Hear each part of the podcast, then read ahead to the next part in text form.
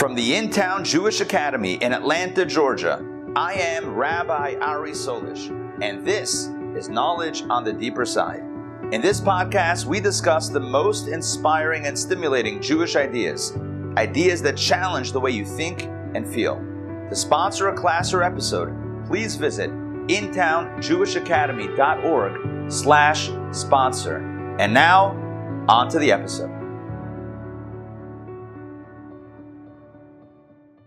All right, ladies and gentlemen, welcome to Torah Studies. Nice. Welcome to Torah Studies. Let me mute the background because it's a little bit noisy. And we love clean backgrounds so everyone can hear. Okay, so welcome to Torah Studies. This is our weekly look at the Torah portion. This week is an exception. Although it's called Torah Studies, well, I don't think it's an exception to the name Torah Studies because we're going to learn about Torah. In fact, we're going to learn about Torah maybe in a more of a meta way than usual, but it's not focusing on the Torah portion of this week, which is Bamidbar. It's focusing on the upcoming holiday. This is a holiday edition, and the holiday that's upcoming is Shavuot, the festival, the celebration of the giving of the Torah at Mount Sinai. All right, so how many years ago was the Torah given at Sinai? The answer is 3,334. It's a very old document. You think about the Constitution of the United States, it's a few hundred years old. Seriously, small potatoes. A few hundred years old, garnished.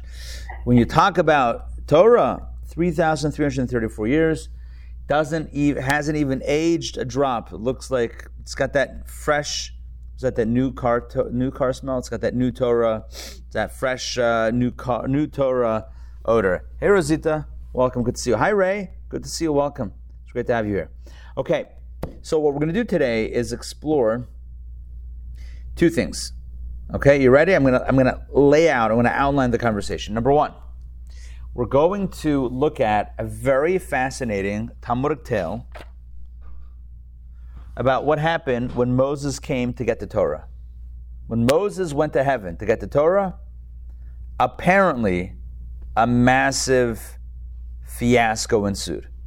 So we'll talk about that as the Talmud describes it. That's number one. The second big thing we're going to talk about is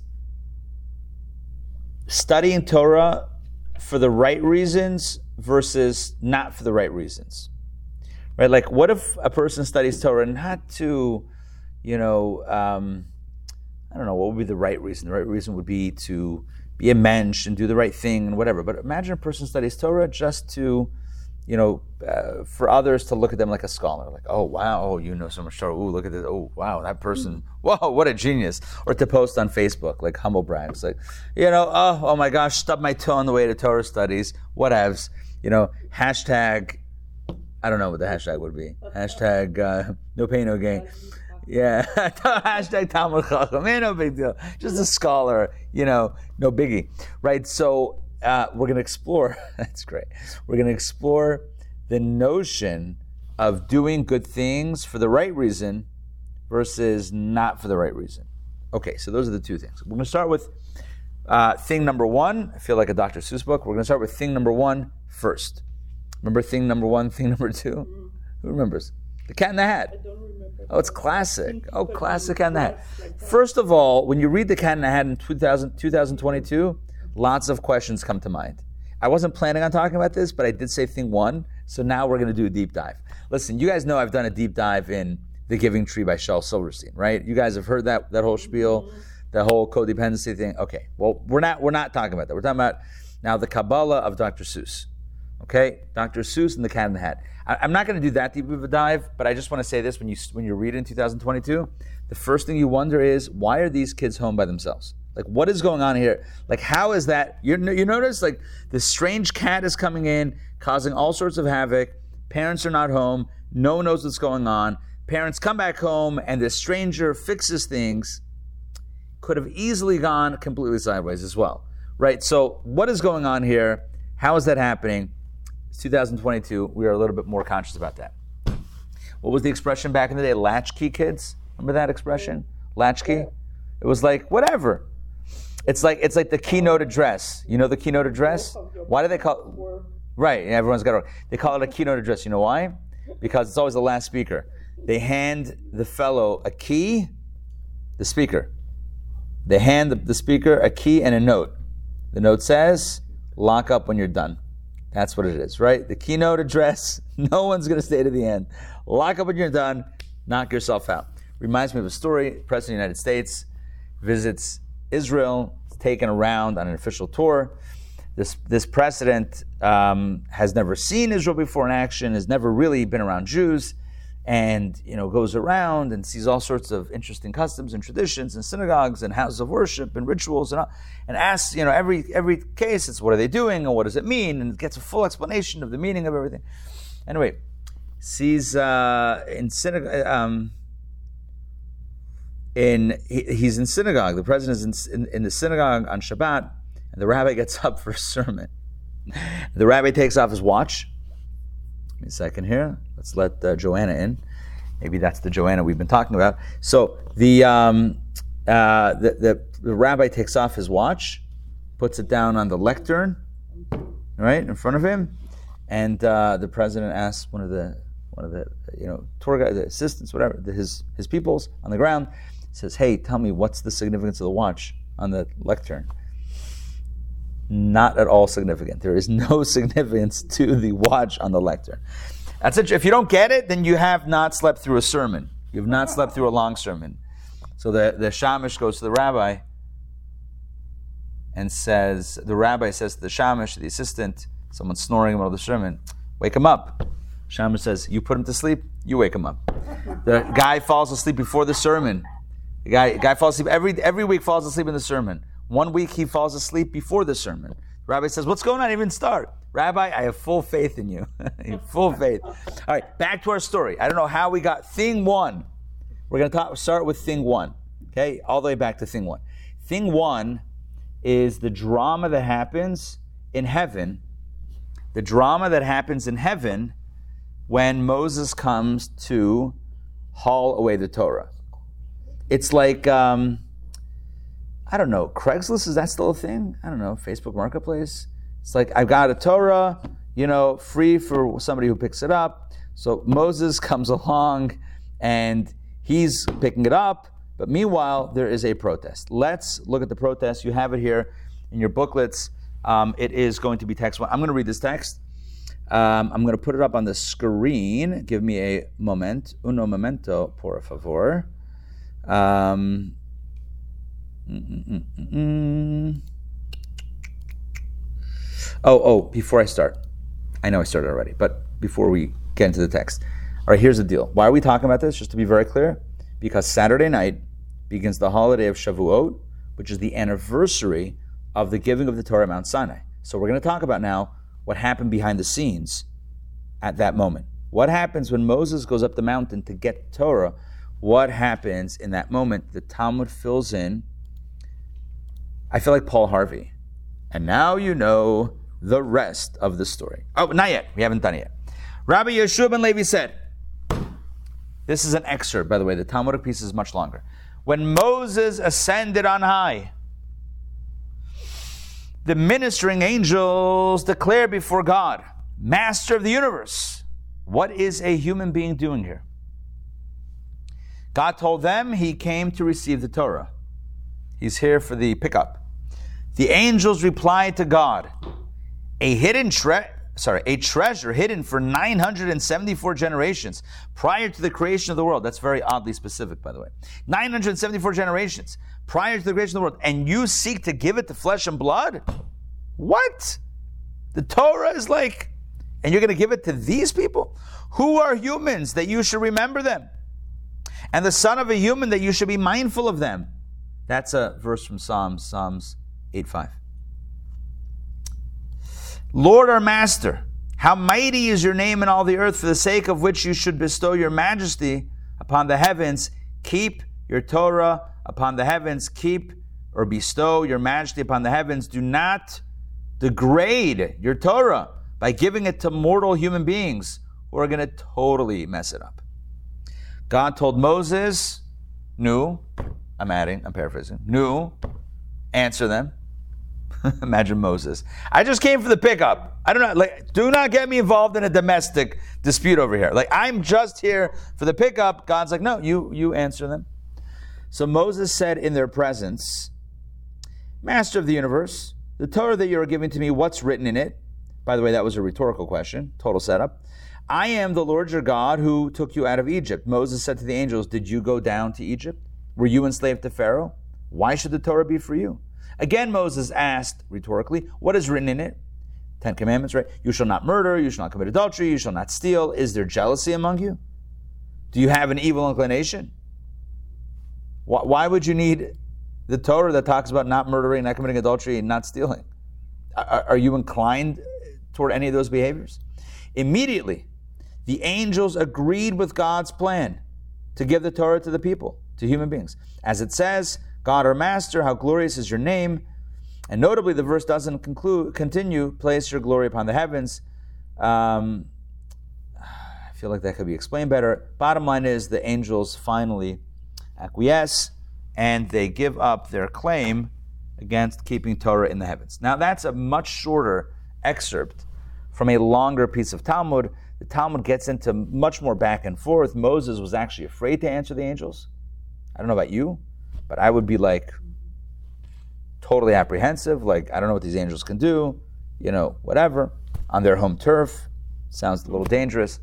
God says, hold on to my throne. He holds on to the throne. It's like a whole elaborate tale. Anyway, bottom line is, ultimately, Moses tells them, the angels, hey guys, read the Torah.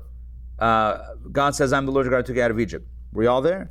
Do not murder. Do not commit adultery. Do not steal. Are these your issues that you're dealing with? Of course not. So why should Torah be for you? And that concludes it. Now, if you read it very simply, it's an open and shut case. This is not like a Johnny Depp, Amber Heard complicated situation, right? Too soon. I'm just saying, this is not a very complicated situation. You all know what I'm talking about. Don't pretend like you don't, right? This is not a complicated situation. This is like, what does it say in Torah? Talks about life. Talks about human beings. Talks about vices, human vices. So yeah, it should go to human beings. Which then begs the question, what were the angels asking for? What did they want? But we know what they wanted. We know exactly what they wanted because we read it. They refer to Torah as the Torah that was created 900, I think I'm saying this correctly, 974 generations before creation. In other words, they weren't speaking about Torah in its lowest incarnation. They were speaking of Torah in its ultimate conception, in its ultimate highest point. Does that make sense? Torah exists on a continuum. Give me an example. So, or an illustration. It says in the good books, maybe even in the books of Scripture, that King Solomon was so wise that he would give 3,000 parables. I spoke about parables on Sunday, Kabbalah and Coffee. 3,000 parables, Mishalim, for a single concept. The commentators wonder, 3,000 examples? Oh, can you imagine that? Talk about not needing a watch before a lecture. All right, let me explain this to you. It's like 3,000 times? You kidding me? I'm going to go bananas. No, it's not 3,000 parallel examples. It's 3,000 layers of examples, which means that essentially, as explained in Kabbalah and Chassidus, that King Solomon could take a concept and step it down 3,000 degrees, 3,000 levels of understanding. He could bring it down. He could take the most lofty concept and bring it all the way down 3,000 steps to the lowest and simplest notion of that idea. The point is that ideas exist on a continuum. You can explain an idea in a very abstract way or in a very concrete way, and there's a lot of gray in the middle, or a lot of gradations in the middle. The point being that Torah exists on a continuum. And so what the angels were looking for is obviously not the physical incarnation of Torah. They were looking for the spiritual form of Torah. They wanted the Torah as it was conceived of 974 generations before creation. That's the Torah they wanted. So how does Moshe, what kind of answer is Moses giving them? Oh, what does it say in Torah? I am the Lord your God. Do not murder. Do not commit adultery. Do not steal. Yeah, that's how you're reading it. But the angels certainly have a way of understanding it that's much loftier. Does that make sense? Yes? You with me on this? Let me read another text. Or actually, Sandrine, if you don't mind, to read text number 2, page 86. Give me a quick moment. I'm going to put it up on the old screen. Okay, text 2. This is, all right, I'm not going to tell you where it's from. You can see it for yourself. It's an unbelievable text. Translated as, I worked on this publication in English, on the essence of Hasidus. If you ever want to know what Hasidut or Hasidic philosophy is all about, that's your book. Conscious and Natural, there's Chassidus, called in English On the Essence of Hasidus. All right, text number 2, here's what the Rebbe says. All of the supernal words, even the loftiest ones, are insignificant relative to the Torah. Accordingly, it makes little sense that the Torah was created just as an antidote to the evil inclination. So the Rebbe says like this, look at this line, right? Even the loftiest spiritual worlds are insignificant. In other words, they're much lower than Torah. How do we know this? Because we just said 974 years before the conception of the universe, 974 generations before the conception of the universe, that's where Torah originates. So Torah is much loftier than even the highest of realms. So how could Moses argue that Torah was created just as an antidote for our vices? He says to the angels, you know what the Torah talks about? It talks about do not murder. Aha! Since you guys don't murder each other, you angels, right? So therefore, I was just thinking of an Angels in the Outfield reference. Anyway, since you don't murder, so therefore you don't need the Torah. Really? Torah is way beyond an antidote to the evil inclination. So what's going on? What are we really talking about here? How is Moses really answering the question? So what we're going to do right now is go to thing number 2. And we're not going to come back to thing 1 until the end of the class. We often do this, by the way. It's... I don't know if there's a word for it, but it's a methodology of analysis of study where you ask questions or you present ideas, 1, 2 or more, 3, 4, 5, and then you work back 5, 4, 3, 2, 1. In this case, 1, 2, and then 2, 1, where you kind of you layer the concepts and then you work backwards until you get back and come full circle. So that's just a little bit about the process here. Thing 1, thing 2, we're going to work with thing 2 and then go back to thing 1. Thing 1 was the story of Moses ascending the heavens and debating the angels and securing the Torah for humanity. That we talked about on a very simple level. He's telling the angels, bros, it's not talking about you, it's talking about us. On a deeper level, that answer doesn't make any sense because certainly there's a level, a realm of Torah or a dimension of Torah that is way beyond this part. It's hard to imagine that the Torah that God envisioned 974 generations before creation is just created or just exists as an antidote to human vice, to human lust, to human passion, to human jealousy or vengeance. The whole thing doesn't make sense. So what is Moses' answer really? Why should Torah indeed belong on earth? So that's the question we're stuck at. We're going to put that aside. Make sense? Yeah? You guys with me? Okay. I hope so. Should be. Hopefully it'll be clear. Hopefully it's clear. Thing 2. Thing 2 is about ulterior motives. The question that we are going to explore henceforth is it okay to do the right thing, not for the right reason? Or does that mess it up? Let's say you do the right thing, but you're doing it for a self-serving purpose. Does that mess it up? Or is it fine? Is it like, well, better than nothing? Or is it like, oh, treif, that's really bad? As we'll see, it's complicated. When you look at the Talmud, you get conflicting messages, which shouldn't surprise you because it is the Talmud, right, after all. But we're going to try to navigate these conflicting approaches and walk away, hopefully, with a really powerful perspective that should answer all the questions that we have about ulterior motives. And I would suggest, this is not a theoretical question, I would suggest that, I would offer, perhaps, that we've all, at some point, been concerned or at least curious about this topic. Like, if I'm doing something good, but it's really for me, or it's really for something else. Is it good then? Or is it just selfish? Is it both? I don't know. It's a good question. Let's go. Let's jump inside. Let's look at the sources. Text number 3. Because I have to. I don't know. No. being asked to, let's say, a student happening in the school. Oh. Right. You're saying that doing that would be... You're saying if it's coming from someone else? No, but you say like, if I do it because it brings like... Right, if it makes me feel good, or if it's just for the cause. So sometimes you're being asked. Right, sometimes you're being asked to do it, and then you're like, I don't even know if I want to do this mitzvah or this thing. Good. Let's put everything on the table. So let's begin this exploration, which is a really important topic, and we'll see how it connects with how we started. Let's begin with text number 3. Marlene, if you don't mind, please read text number 3, Talmud, Tractate Pesachim. And the reason why I want to mention the source, by the way, Pesachim, which is the tractate about Passover, Pesach, is we're going to have 3 different Talmudic, quotes, citations, and each one is going to be a drop different. You'll see what I mean. All right, take it away.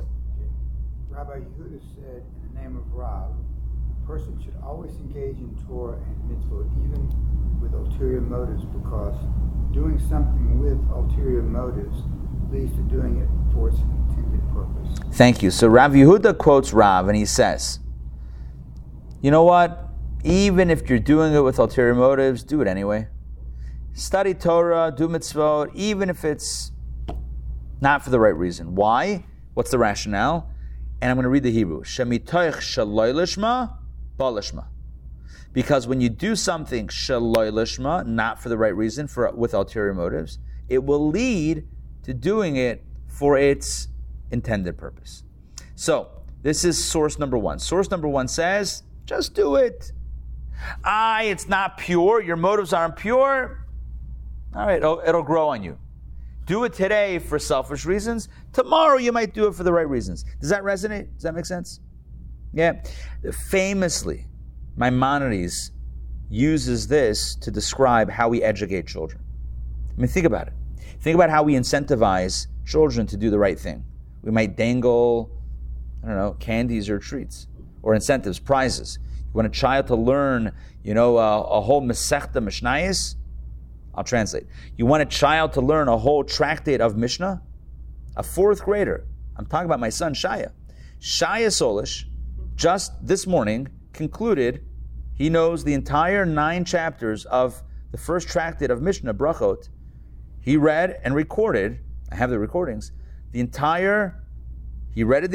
the Hebrew, translated in English, Kanai Nahara, he knows the whole Masechta. And you know what got him to do it?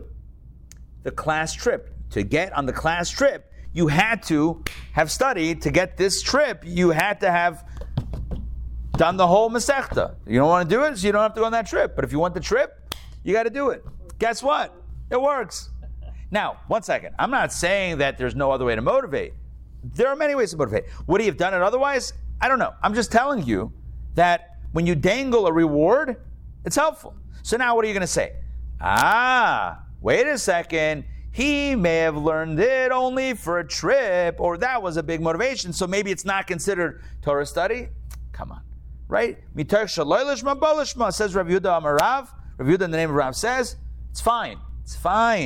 Today he'll learn it for an ulterior motive, but he's training himself to learn. Tomorrow he'll learn it in a pure way. Does that make sense? Yes? You guys with me on this? Let's look at Rambam. Rambam, where all the details are. Okay, text number 5. I'm skipping text 4. You guys know that song, Downtown? Remember that? Okay. I'm just checking in, making sure. Listen, I'm checking in with you guys. I want to see that you guys are aware of things in the world from 30, 40 years ago. Okay, let's jump back in. Maybe longer. Here we go. It's longer, right? Was it 70s? 60s? Oh, man. 60s. I'm dating myself. 60s. You're 60s. I remember it before I was born. That's how. Unbelievable. Sure do. Talk about 974 generations before the world was the Torah. Whatever. 974 days, weeks. All right, back inside. Here we go. Understand, says Maimonides, that when a young child is brought to a teacher to learn Torah, due to their age and limited perception, they don't comprehend how good it is to study Torah and what they can gain from its perfection. That means from the beauty of Torah. From their more developed vantage point of the teacher. From the teacher's more developed vantage point, the teacher should encourage the child to learn with age-appropriate prizes, like a trampoline, indoor park, or that sort of thing. I'm not sure where they're going, but something along those lines. The teacher, Rambam has an idea here. The teacher can say something like, read, and I'll give you nuts or figs. Just so you know, that would not work for my son. Nuts or figs. You got to go a little bit bigger than nuts and figs. Ice cream party. Ice cream party, yes. Ice cream party or Slurpees or something, yes. Pizza party, well, maybe not pizza because they get that every week. Whatever, something along those lines, you could get it. What did he say, nuts and figs? I'm just going to say, talking about dating yourself, Maimonides, love you, but at nuts and figs 2022, you're going to have to try a little harder. Anyway, and I'll give you a little honey. Okay, honey, okay, again, put yourself 900 years ago, it's going to work. It is the prize that motivates the child and not the actual text itself, for the child doesn't realize the Torah's true value. That makes sense, all reasonable. So you encourage, you entice, you incentivize, you offer. Is that bad? No, it's education. It's incentivizing. That's how we roll. But, Maimonides says, when the child matures and develops, they will realize that they're too mature for such things. What, nuts and figs and honey? It's not going to work anymore. So then you got to up the ante. They will become, these rewards will become unappealing to them. Then the teacher should say something like, learn this section or this chapter and I'll give you money. One coin or two coins. There you go. He goes with money. Now money still works. Money still works. Till this day, money still works. Older kids, listen, I mean Nussin, who just turned 18, I don't know, a week or two ago, when he was 17, all the way like 3 weeks ago. No, when he was like a year ago, they had a thing in yeshiva, you learn a certain amount, you get $50. Everyone's in. $50? When you're in yeshiva, $50 goes a long way. He's in. He's all in. Anyway, one or two coins, okay. One or two $25 coins, you're good to go. The child will read and put in effort in order to get the money, since the money is more prestigious in their eyes than study. In other words, you see what he says? If you tell them, learn. Why? Because learning is good. I don't know, I got a thing. Money? Now I'm listening. Perfect. The whole point of learning for them is so that they'll get the promised monies at that stage. If the general public performs mitzvot out of fear of punishment or to receive reward, this is not entirely bad, Maimonides says. It's not so bad if it's, self-serving or whatever, ulterior. While imperfect, perhaps this is good enough for them until they'll have the tools, practice, and have put in enough effort in Torah observance that it will lead to them understanding the truth about serving God out of love. As the rabbis say, as we just read, a person should always engage in Torah mitzvot, even if it's not for its own sake, because doing something for an ulterior motive leads to doing it for its own sake. That is literally what we just quoted from the Talmud. So what's the bottom line? So far, we're not done yet.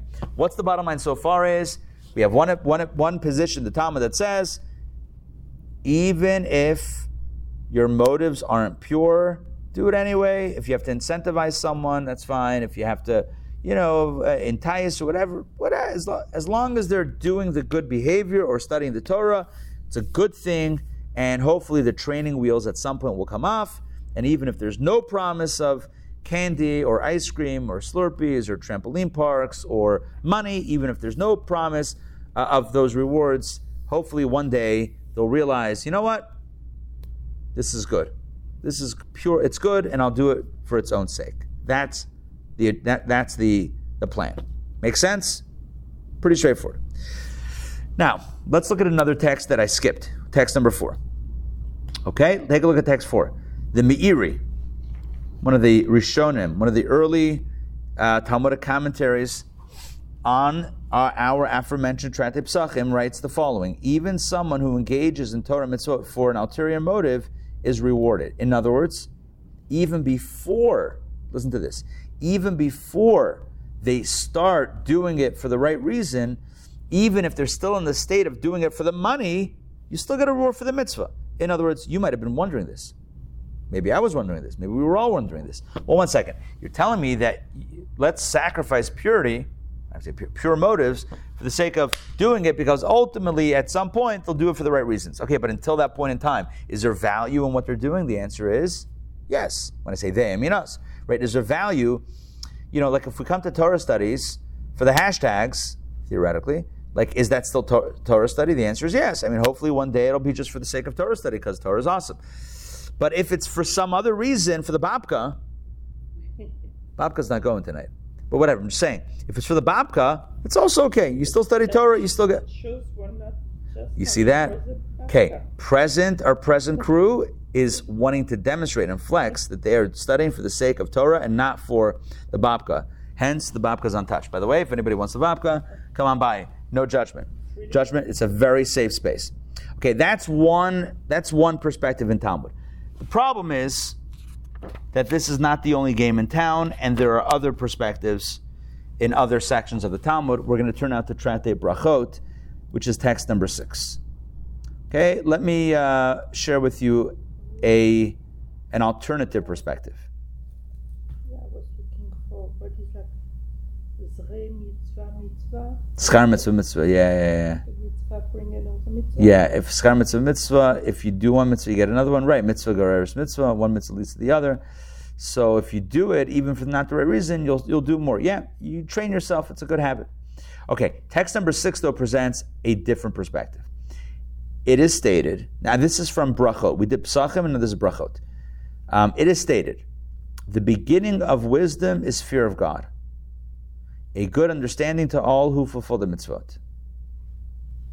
Listen, I'm not going to spend a lot of time in the analysis, because the analysis is in Hebrew and this is English, so whatever. It is not stated simply all who fulfill, but rather all who fulfill them, those who perform these actions as they ought to be performed, meaning those who do such deeds for their own sake, for the sake of the deeds themselves, not those who do them not for their own sake. If you could follow that, you get an extra prize, an extra Slurpee, or an extra coin or two from Maimonides. But I will tell you essentially what the Talmud is saying is that the verse in Psalms is referring to someone who is doing the mitzvot for the sake of doing mitzvot and not for any other reason. No ulterior motives. This is all you need to know. Look at the last paragraph. One who does them not for their own sake. In other words, if you do it for an ulterior motive, it would have been preferable for him had he not been created. Wow. That is harsh. If you do study Torah and do mitzvot not for the right reasons, then better that you were never here. Wow. It's really... Huh? Brachot is before. Brachot is the first tractate. That's the one that Shaya studied. But he studied the Mishnah. This is from the Talmud. Right? There's Mishnah and Talmud. Talmud is the exposition. That Mary said was that even someone who engages in Torah and mitzvot for an ulterior motive is rewarded. Right. That's the stark contrast. We have Pesachim says if you study Torah, do mitzvot for an ulterior motive, it's okay, it'll get better. And even before it gets better, you get rewarded. Mary said you get rewarded. We just read that. Now, Brachot it says, better that you weren't created. Wow. Super duper harsh. Now, the simple answer is different opinions. That was Rav Yehuda Amar Rav, Rav Yehuda in the name of Rav, and this is another opinion. You never heard of two Jews, three opinions? So there you go. But we're going to try to reconcile this. Tonight, we're going to try to figure out how everyone can get along, how everyone can be reconciled. But first, we have to present the contradiction. We have Pesachim says, Talmud Tractate Pesachim says, it's fine. Ulterior motives are fine. It'll get better. And even until it gets better, it's still fine. You still get rewarded. And in Brachot it says, better that you were never created. That's super harsh. It could be different schools of thought, but we're going to try to reconcile. Take a look at text 7. Here's again a dissenting opinion. Rabbi Bena'a used to say, listen to this, also harsh. Whoever engaged in Torah study altruistically, this is altruistically, if you do it for the right reasons, the Torah becomes an elixir of life for them, a life potion. Fountain of life. As the verse states, it is a tree of life for those who hold on to it. And it says, it shall be a cure to your body. And another verse, whoever finds me finds life. In other words, Torah is life. It's a good hashtag. Torah is life. But that's if you study it altruistically. However, again, Look at the mic drop here. Whoever engages in Torah study for an ulterior motive, it becomes an elixir of death for them. Unbelievable. Elixir of death? It's poison? I picture the old skull and crossbones, or is that a pirate? What am I saying even? I don't even know. Is that the pirates? Am I picturing the pirates logo from back in my day? Here's the point.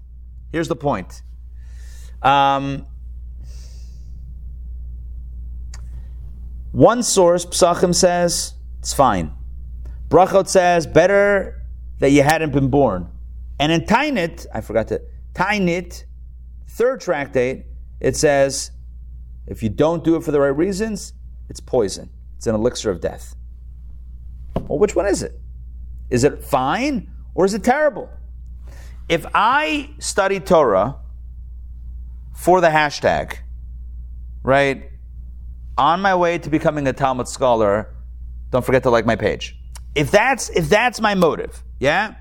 Is it A, okay? Not A, okay, but is it choice number one? Is it fine because ultimately, because A, is it number one fine because A, I'm studying Torah anyway, and B, ultimately I'll hopefully study for the right reasons, or two, is it better that I was never born, God forbid, or an elixir of death, God forbid? Which one is it? It's like menakatsa lakatsa, it's like from one extreme to the other. Now again, you could say different tractates, different opinions. I get that. We have two different opinions. It's a two-tractate mind. I get it. But, yeah, see what I did there? Yeah. I have to interrupt you. I have to, because wouldn't this prevent somebody from even attempting to learn Torah? Excellent. Right. If I have to wait until my motives are pure, forget about it. I'll just get my own Slurpees and call it a day. I mean, what are we doing? Right. So it seems like a disincentivizing even the growth, but you're not going to give kids an incentive to study? I mean, what are we even saying here? What's going on? We have one tractate that seems reasonable and taking human nature into consideration, and the other two that are saying, they seem pretty harsh. Forget about it. No ulterior motives. Ulterior motives are terrible, treif, forbidden, it's death, it's... What's going on here? So I believe the Rebbe's interpretation was the first one. Hold on. So what we're going to do tonight, here's my goal as the resident magician, whatever. My goal is to attempt to reconcile these very different positions. Instead of saying two different opinions and we're going to choose to follow the one that's easier to deal with, I'm going to present a perspective that hopefully ties them all together. And I'm going to give you two different ways of understanding how they reconcile. Approach number one, which we're not going to stick with. Approach number one. I didn't tell you that we have thing one and thing two, but within thing two, things get complicated. I didn't tell you that because you know what? That's what what was that thing called? Shoot. What was the Cat in the Hat? He picked up the mess. What was that? Come on. Anybody know the name of that? Shell game? No, not the shell game. He picked up with the machine. He came in, he made a mess, and when he cleaned up the house, he had the machine that rode in, and he picked up all the... You guys know what I'm talking about. Guys, Cat in the Hat. He cleaned up the fish. I think there was a name for that machine. He drove in with this thing with a lot of different arms. It doesn't matter. The point is, I'm creating a mess of contradictions, and my goal is to get the machine to clean it up. And by the machine, I mean we're going to look at two different ways of reconciliation. Approach number one. Three categories, not two. It's the old triple category conspiracy. You ready? We've been looking at two options. Either you're studying Torah and doing mitzvot for pure motives or for self-serving motives. There's three categories, not two. Category number one is pure motives. Now, well, that's obviously good. We don't need any commentary on that. Obviously, pure motives is good. If you're studying Torah because it's God's wisdom, if you're doing mitzvot because it's the right thing to do and God wants you to do it, you're good. Mazel tov, you've been blessed. However, what about the ulterior motives? Is it fine or is it death? It's what's going on. Two different ways of ulterior motives. Within ulterior motives are two categories which explain the differing opinions. You ready? Number one, I might do something with ulterior motives, but not devious motives. In other words, I might study Torah for the gram. For the gram? Is that a thing? I might study Torah for the hashtag. I might study Torah for the accolades. Right? Study Torah for the fame and fortune. Maybe, whatever that is. Right? Study Torah for all that renown. But that's not devious. But what if, I'm not going to say I, what if someone studies Torah to mock others? What if someone studies Torah to shame others? What if someone studies Torah to hurt others? You're going to say, well, what does that mean? I don't know. Imagine a scenario where somebody's studying Torah or doing a mitzvah with the express intent to hurt someone else. That would be a case where it's better that they weren't born. That would be a case where it's an elixir of death. Are you with me on this? Three categories. There's innocent, well, there's pure motives, but then there's innocently selfish. There's innocent non-altruistic motives, and then there's devious non-altruistic motives. You with me on that? I can do something non-altruistically, in other words, selfishly, but it's not devious. It's just, okay, I'm a human being, I have an ego, whatever. Or it could be a nefarious plot to take over the world or to harm someone else. In the latter case, that's what the two Talmudic tractates that talk about how bad it is, that's what they're focusing on. Okay, this is not my answer. This comes from Tosafot and Rashi. Some of the basic Talmudic commentaries. I will read these to you inside. Story time, text number 8. To answer, says Tosafot, there are two types of non-altruistic study. I don't even know what's going on with my highlights. All right. The statement, a person should always engage in Torah and mitzvot, even with ulterior motives, is referring to a person who studies for the sake of earning the title of teacher and gaining respect, which though not ideal, is still acceptable. So if someone studies Torah to be respected, they want to be a teacher, they want to be respected, that's not pure, but it's not treif, it's not terrible. It's like, okay, it's self-serving, but it's not devious. However, number 2, the statement, whoever engages in Torah study for an ulterior motive, it becomes an elixir of death for them, the old skull and crossbones, poison control situation. That is referring to someone who learns with the intention to ridicule others. If you're studying now to put down others, to shame others, to ridicule others, if you're using the Torah as a club to bop others on the head with, now it's an elixir of death. Okay. Now it's, yes.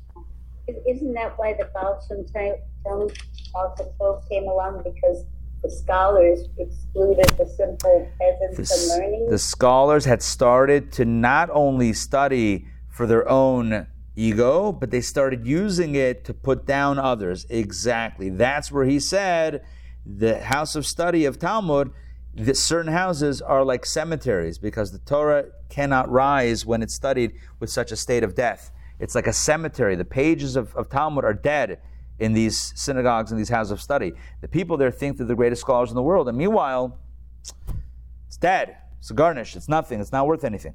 Exactly. Yes. The short answer is yes. So Tosafot says, here's one answer. Simple answer is, look, if you study for the right reason, great. We're not even talking about you. That's great. Wonderful. Keep on doing what you're doing. If you study for selfish reasons, there's two categories. Selfish but kosher. And selfish, but not kosher. Selfish, but kosher means you're studying to be a scholar, to be a teacher. So it's about you, but it's not bad. Versus studying it to put down others, to shame others, to harm others. Not cool. Rashi says the same thing. Rashi, Tosafot's grandfather, says the following. One who does them, mitzvot, Torah study, not for their own sake, it would have been preferable for him had he not been created. That's what the Talmud says. Rashi says, this refers to someone who studies with no intention to fulfill what he learns. Wait. Someone who studies not with the intention to fulfill, but rather to ridicule others, right? Ridiculing others, it was a problem. The passage that encourages studying for an ulterior motive, as it will lead to studying for the right reasons, is referring to someone who learns Torah in the pursuit of honor. So again, if you're studying it for honor, not ideal, but not terrible. If you're studying it to ridicule others, that's problematic. That's one approach. This approach is so straightforward, we're not even gonna go further in it because it's straightforward, it's basic, Rashi, Tosafot, classic approach. We're gonna go a little bit deeper. And we're gonna present a different approach to reconciling the core contradiction. Let me reset the contradiction. I know we've resolved it, in which case there's no tension in our story anymore. I mean, our hero has made it to the end of the novel and everything's fine, reunited with the princess, and everything is good, and the house is even picked up with the, it's not Oompa Loompa, isn't that something else? I don't know, with that machine. The whatchamacallit. Is that what it is? The machine, yeah, so the machine originally had no name, and when they did the Broadway version of Cat in the Hat, it got a name, and they called it the Dynamic Industrial Renovating Tractor Majigger, or DIRT, dirt for short. But wait, is it not the okay, could be. Yeah, that's the one from Cat in the Hat. Got it. Cleans up before the mama comes home. Cleans up. Okay, good. So we're all cleaned up with nowhere to go. But the problem is we got to reset the tension. Okay, we're gonna. That's one answer. All right, wipe that away. Let's reset the tension. All right, what's the tension in the room? The tension is one Talmudic tractate, namely Pesachim, says it's okay if you're studying not for the right reasons. It's fine. It's okay. It's kosher. You'll eventually do it for the right reasons. Keep on going. Another two Talmudic tractates say, that's a problem. That's a problem. Better that you weren't created. It's an elixir of death. It's not good. What's going on? How do we reconcile this? So here's our second approach. Second approach says that it's not about how devious or not devious is the non-altruistic motivation, but it's about something else. You see,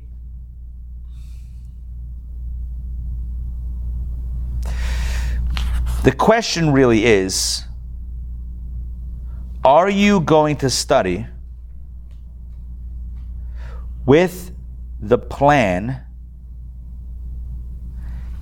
to act on it or not? In other words, what does it mean that you're studying not for the sake of Torah? So we said before, selfish motives or even devious motives. This other approach has it differently. What does it mean to study Torah for non-altruistic, not for the sake of the Torah? That means that you're studying without the intention or with no intention to actually put into practice what you study. You're studying Torah, you're learning about all these ideals, and in your mind you're like, I'm never going to do it anyway. I'm not going to bother with this stuff. I'm not going to do it. So to this, the Talmud says, better that you didn't do it in the first place, or it's an elixir of life, of death. Why? Because if you don't know what you're supposed to do and you don't do it, okay, you didn't know. But if you learn what you're supposed to do and then you don't do it, now you got a problem. Are you with me? Right? If you never learned what it means to be a mensch from a Jewish perspective, right? If you never learned that, and then and you're not it, okay. Well, you didn't know. You can't be held totally culpable for what you didn't know. But what happens if a person studies? But in their mind, they're like, I'm never going to do it anyway. Well, but now you have a problem. Why? Because now you know what it is, and you're still not going to do it. So now you're intentionally violating the code of menschiks. That's not even a code. Of ethics, the code of Judaism, right? You're now intentionally violating. Take a look at how Tosafot, in another tractate of Talmud, explains this. Take a look at text number 12. We're going to fast forward a little bit over here. Okay. The non-altruistic study that Tractate Ta'anit and Tractate Brachot mention is referring to someone who engages in Torah study with no plans to implement what they study, whether out of fear or love, rather to sin. In other words, a person's like, I'm going to study, I'm still going to violate, I don't care. How so? Why is it a problem? Because what was once inadvertent sin now becomes intentional. You see that? Before, you didn't know. So if you didn't know and you messed up, okay, it was inadvertent. But now you learned and you know better, and you're still going to violate. Gevald. Even though this person now knows that they are transgressing, they still don't curb any of their desires or their enthusiasm. This, little modern reference there. You like that. Not the 60s anymore.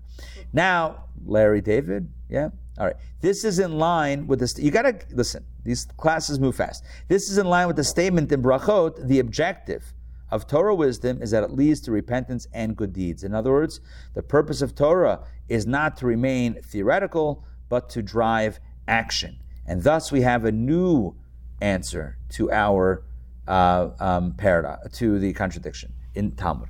One tractate that says when you study not for the right reasons, it's fine. It means you're studying. You have like self-serving goals, but you still intend to do the right thing. You still intend to do the right action. The other tractates are talking about a person who doesn't even have the intention to do anything about it. They're going to study, but they're not going to act on it. So now the Talmud says, well, that's a problem, because at least before, when you didn't know, you weren't held culpable for violating it because you didn't know. But now that you know, now it's a problem. In other words, be careful what you know. Knowledge is power, but also knowledge is knowledge just straight up ups the ante. So the question now is, if that's the meaning of Shalei Lishma, not for the right reasons, not for the sake of action, of performance of action. So when the Talmud and Brachot said you should do it anyway, what does that mean? So I said before, maybe it means that you're still going to do it, but you're doing it for the wrong reasons. But the Alter Rebbe gives another exposition on this. Text number 13 is a key text. Some say that nevertheless, a person should always engage in Torah mitzvot, even with ulterior motives, because doing something with ulterior motives leads to doing it for its intended purpose. Listen to this. Listen to how the Alter Rebbe puts it, founder of Chabad. Eventually, the light of Torah will bring them back to the righteous path. In other words, even if you're studying without the intention to do anything about it, ultimately, says the Alter Rebbe in Chassidus, the Chassidic perspective is, and this is how the Chassidic perspective explains the the original Talmudic tractate, is ultimately you're going to start doing it. Ultimately, you're going to start doing it, and it's going to rescue the whole situation. On the verse, they forsook me and did not keep my Torah, our sages say, if only they had forsaken me, but still kept my Torah, because the light of Torah would have brought them back to the righteous path. In other words, there's two issues. Number one, they forsook me, they stopped doing the mitzvot. And number two, they didn't keep the Torah, which means they didn't continue to study. So God is basically saying there's two things. The fact that they forsook me, okay, that's one thing. But if they kept on learning, they would have been able to get back to the right, to the straight and narrow. But then they stopped learning, and then it got really bad. What's the message? And this gets back to Torah, and this is ultimately going to reconcile and answer the question about Moses and the angels and all of our questions. What we're saying here is that there is a unique power in Torah study. And that is, even the person who enters Torah study with a very cynical perspective, saying, I'm not going to do it anyway. I'm curious what it has to say. Torah is such a good salesman. Torah is so good. Torah is so bright. The light of Torah is so powerful that even the coldest heart, even the most cynical mind, even the most stubborn kishkas, I don't know, I need a third body part, whatever, even the most stubborn individual who's not planning on budging, I'm going to study, bring it on, Rabbi, tell me what you got, but I'm not doing, but don't expect anything out of me.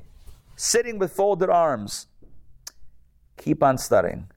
Eventually the arms will unfold, the babka will come out.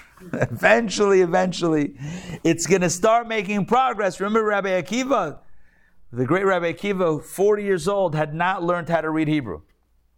Had never studied Torah. Not even the language. Not even Hebrew. 40 years old, and he sees a hole in a rock, and he says, what's going on? Holy rock, Batman, what's going on?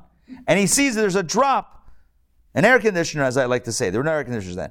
Right, 2,000 years ago. Some water had been dripping on the rock, in the same position.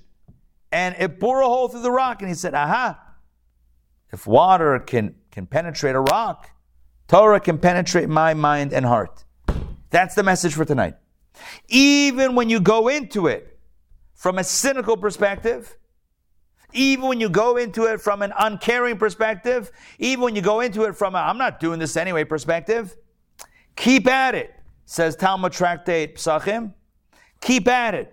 Because the more you study, the more you learn, eventually, Shahamar Shaba, the light, not R, the Ma'ar, the source of light in Torah, Machzira Lamutav, will return him to the straight and to a good place.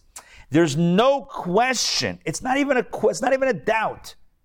It's not even a question that if a person continues to study, and little by little, they will become transformed. That is the power of Torah study. So when the Talmud said, when the two places in Talmud said, you better not study without the intention to act, that was right. Because if you study without the intention not to act, that means you're intentionally violating the law. That's not good. When the third tractate said, keep on going anyway, that was also right. Because even though when you intended to study without learning, that wasn't great, without acting, that wasn't great, keep on studying because eventually it will lead to action. That's the way Chassidus explains it. That's the way the Alter Rebbe explains it. That's the way the Rebbe explains it. Keep on studying. Even though you started off maybe in not a great place and it was death and better not to be born, sure. Yada, yada, yada. Keep on studying nonetheless. Why? Shahamar Shabbat Yachzir Lamutav. Because the light in Torah, the source of light in Torah, will eventually bring you around. It's going to happen. It's not a question. It's going to happen. There are three things guaranteed in life. I'm going to modify it a drop. Mashke, money, and Chassidus, or Torah. We'll call it Torah tonight. Mashke, money, and Torah. Mashke is alcohol. Mashke is guaranteed to make you drunk. Someone says, I drink and I get drunk. You didn't drink enough. Money is guaranteed to make you meshuggah, crazy. Someone says, I have money, I'm not crazy. You don't have enough money. If you had more money, you would become crazy. Torah is guaranteed to make a change in your life. Sometimes I study Torah, I didn't change. Got to study more. Same answer for all three. If it hasn't worked yet, crank it up. Now, I'm not suggesting that we drink to inebriation and have money to the point of self-harm. I'm just suggesting that the third option, or the third scenario, is 100% true, 100% of the time. If we keep studying Torah, we will see a change in our behavior. So yes, the Talmud says, if you're studying with the intention, I'm not doing anything, that's not good. But keep on doing it anyway.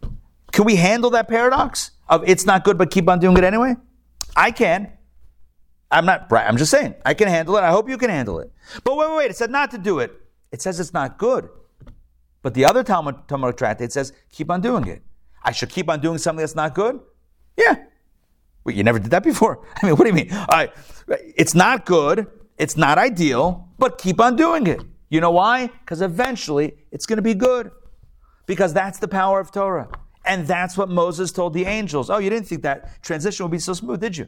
That's what Moses told the angels in part thing 1 of today's class.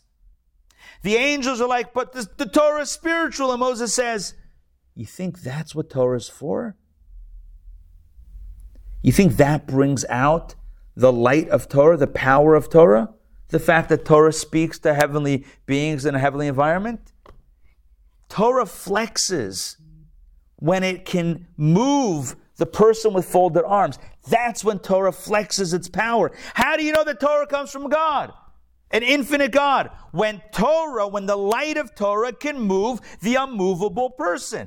That's when you see Torah's power. Moses says to the angels, you want Torah to remain up here and do nothing? You guys are light-filled beings. You don't have challenges. You're drinking the Kool-Aid. You are the Kool-Aid. You are the choir to which preachers are preaching to. You don't need the Torah. People need the Torah. People are like, yeah, I'm good. My life is fine. What's this? And Torah's like, yeah, I'll learn, but I have no intention on doing anything about it. And Torah says, hold my beer. Torah says literally, verse, chapter and verse, that I shall not make up now, to not be irreverent. Hold my beer, says Torah. You want to see this? You ready? You want to put down money? Yes, the Talmud says don't do it. But the other Talmud says, but do it. It's the old wink. That's how the Alter Rebbe explains it. The two Talmudic tractates say, oh, it's bad. The other one says, do it anyway. You know why? Because Torah is powerful. Torah is transformative. Torah changes lives that had no intention of being changed. I would submit that every one of us here has experienced the transformative power of Torah study. Don't worry, I'm not looking for a reference. I'm just saying, everyone here has experienced, to some extent, the transformative power of Torah study. I would guess. I would venture a guess. Even if we weren't expecting it. Somehow it crept in. It's improving our relationships with self, with others, with God, all of the above, one of the above. It's helping us. So Moses says to the angels, you want Torah not to do something or to do something? In heaven, it's not going to do anything. It's going to be beautiful and pristine. It's like the mensch on the bench. There it is, Torah. It's beautiful. It's beautiful. Oh, look at it. It's in a glass. It's in a case, like the Mona Lisa with a little cake. You guys saw that? You saw that, right? Yeah. You know that. The Louvre. Yeah, no, but did you hear one guy? The cake. I'm literally telling the story of the cake. It just happened 2 days ago. You heard this story? Some guy comes. He dresses up. Listen, some young guy.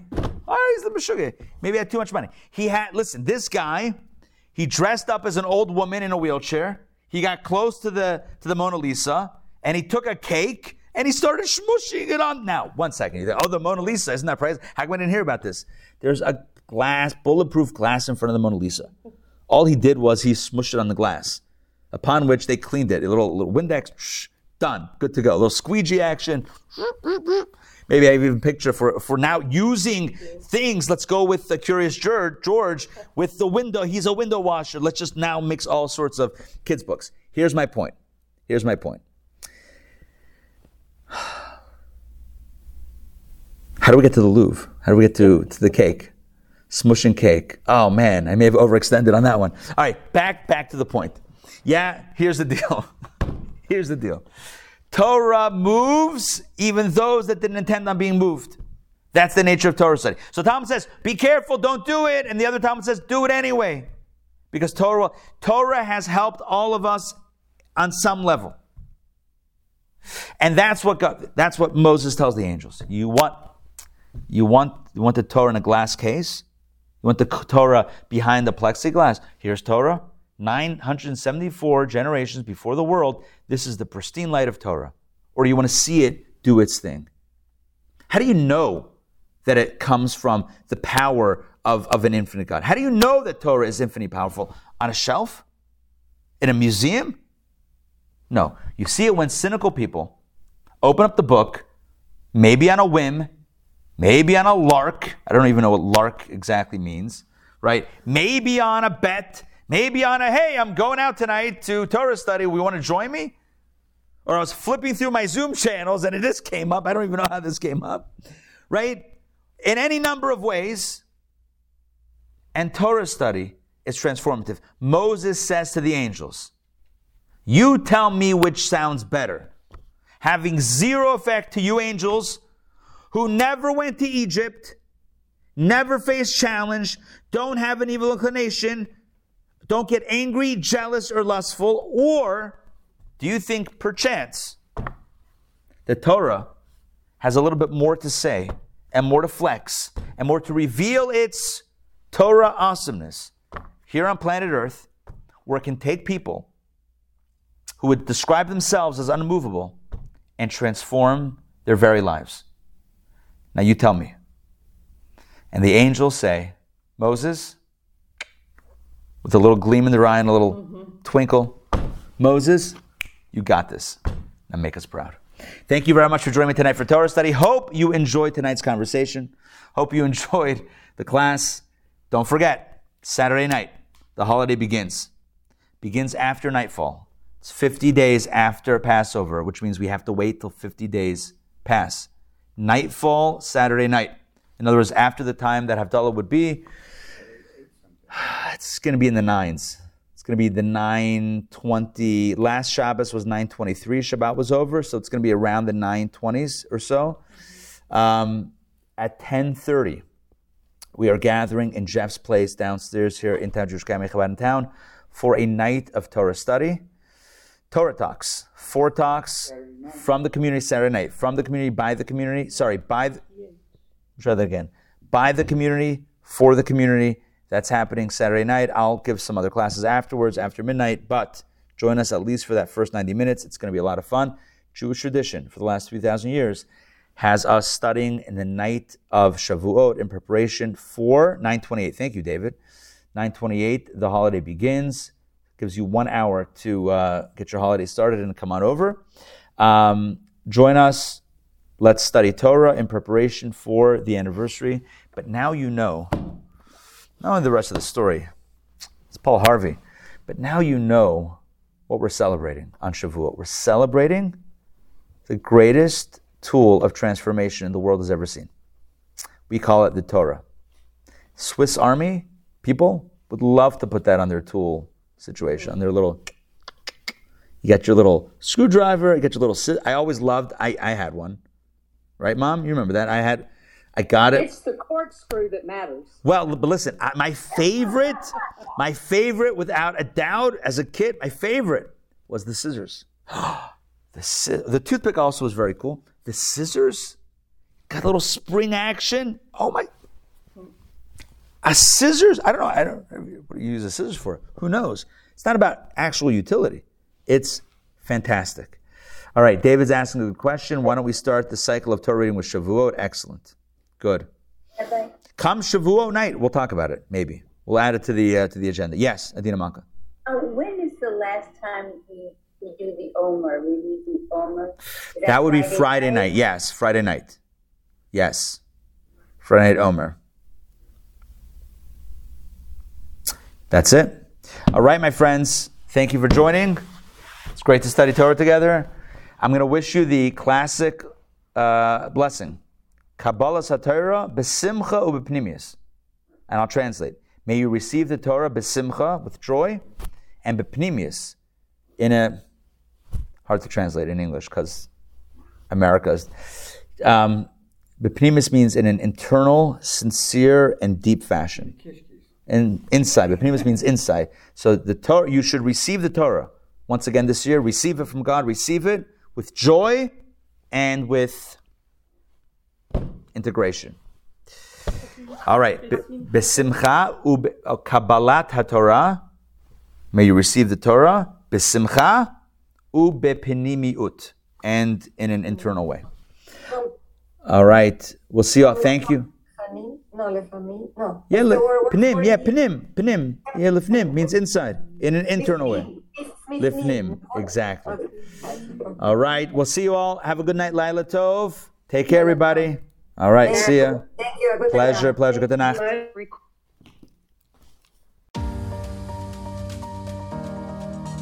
Thank you for listening. I hope you enjoyed today's episode. As always, you can find us online at intownjewishacademy.org and on YouTube at InTown Jewish Academy. New episodes of the podcast come out a few times a week. If you don't want to miss a single episode, then hit the subscribe button. If you enjoyed today's episode, please take a moment to leave a rating or review. It means a lot to me, and it helps other people find the podcast. Thanks so much for listening, and I hope you have a wonderful day.